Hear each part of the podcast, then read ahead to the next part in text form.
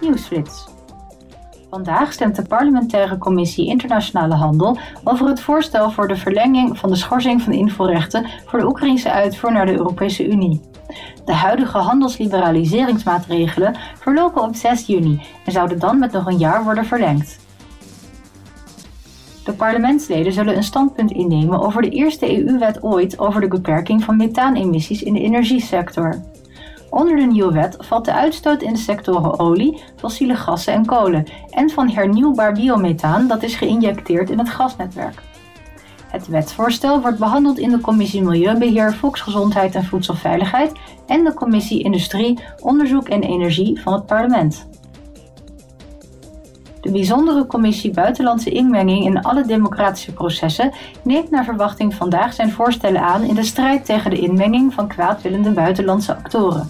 Met name Rusland en China beïnvloeden democratische processen door informatie te manipuleren. Met de Europese verkiezingen voor de deur wordt verwacht dat het risico op buitenlandse inmenging en door overheden gefinancierde desinformatie het komende jaar nog zal toenemen.